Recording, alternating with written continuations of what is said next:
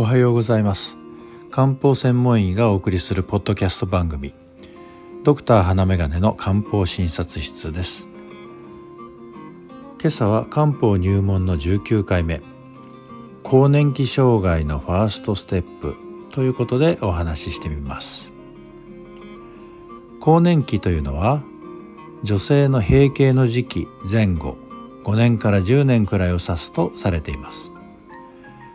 そしてこの時期にいろいろ体の不調を訴える時そして明らかな異常が指摘されない時更年期障害と呼ばれたりします。更年期障害の一般的な症状としては急に上半身のほてりを感じ汗をかく。不安やイライラ抑うつなどの心理的な不安定さが出てくる。不眠傾向となる。頭痛肩こりその他さまざまな症状を訴えることがあります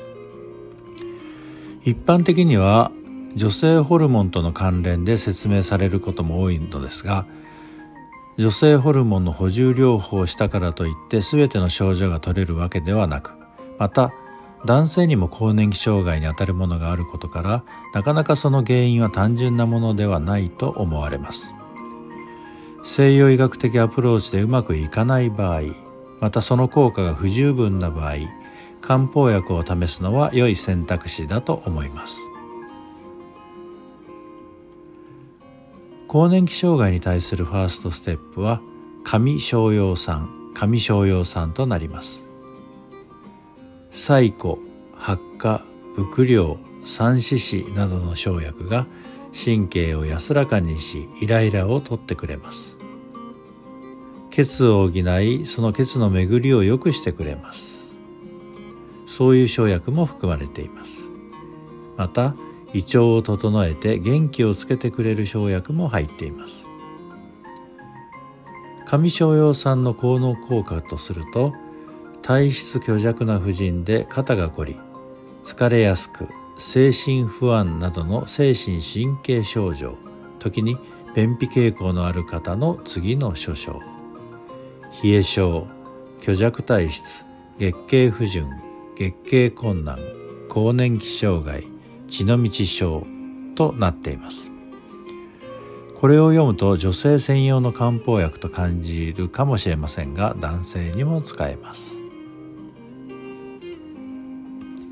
上昇葉酸で今一つという時には女神酸を使います。女神と書いて女神と読みます。一般的に上昇葉酸は訴えがいろいろと変わる方に女神酸の方は訴えがあまり変わらない方に使うとされますがなかなかそう単純な使い分けはできず使ってみないとわからないという面があります。女神酸の効能効果とするとのぼせやめまいのあるものの次の諸症。産前産後の神経症月経不順血の道症となっています。これも女性専用のように見えますがのぼせやめまいのある男性にも使えます。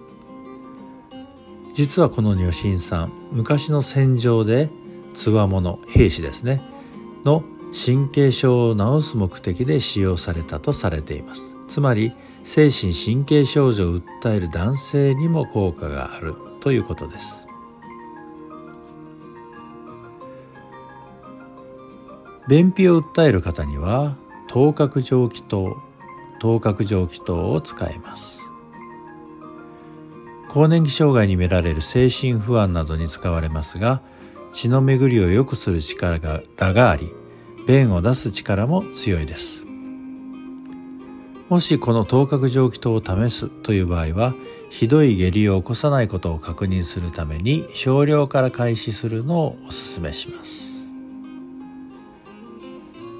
なお最初に挙げた神商用酸も難便傾向になることがあり人によると下痢をしてしまうことがあるので注意が必要です。その他女性によく使われる陶器芍薬酸や軽視伏量丸などが良い場合もあります。以上挙げたもの以外にもそれぞれの症状や体質に応じて漢方薬は処方されます。ご自分で当たりをつけて薬局で購入するのも良いですが使い始めあるいは使ってみてうまくいかないような時には漢方に詳しい薬剤師や漢方専門医に相談することをお勧めします。いずれにしろ漢方薬の場合1の手がうまくいかなくても2の手3の手があるというところがありがたいですね。皆さんもご自分に合った漢方薬を見つけてみてください。今日があなたにとって素敵な一日となりますように。ではまた。